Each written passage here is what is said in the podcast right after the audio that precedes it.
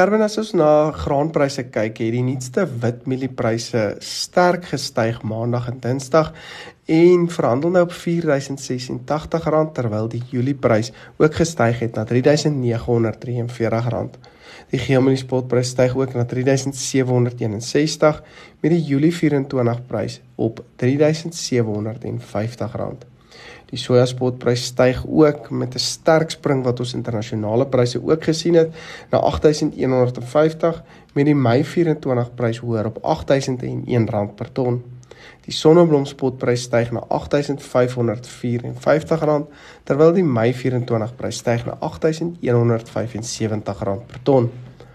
My gevoel is dat mieliepryse in Februarie moontlik bietjie onder druk kan kom, maar moontlik weer oor die eerste 2 weke van Maart uh, kan begin styg. Ons sien gewoonlik dat daar so tydelike styging is voor Amerika hulle aanplantings begin en voor Brasil hulle regtig hulle tweede oes ook uh, in die grond kry kry.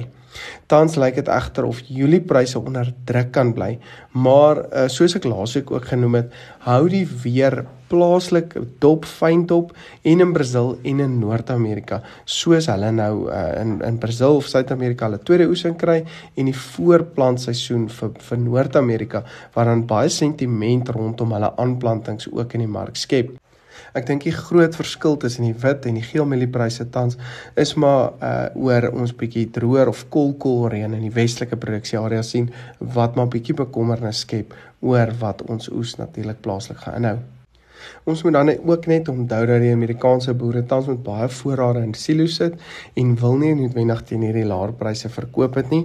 So daar is genoeg aanbod daar buite en sodra pryse weer bietjie opwaarts beweeg, kan ons meer van daai aanbod in die mark sien wat weer pryse kan afdruk. Sonneblom-pryse kan ook moontlik teen middelmaart weer daai tydelike stygings toon, maar ek dink die verwagting steeds vir afwaartse pryse tot Mei maand. Uh hierdie huidige hoër pryse is dalk 'n goeie tyd om 'n bietjie van uh, vas te maak om van jou risiko's te beperk vir die komende seisoen.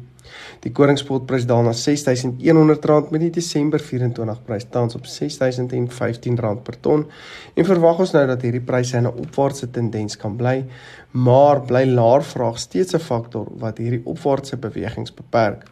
Goedkoop koring uit Rusland en Oekraïne druk ook pryse af en plaas dit veral nou baie druk op die winsgewendheid van boere in Europa. Dis hoekom ons dan ook hierdie stakings en optogte gesien het in Frankryk die afgelope week.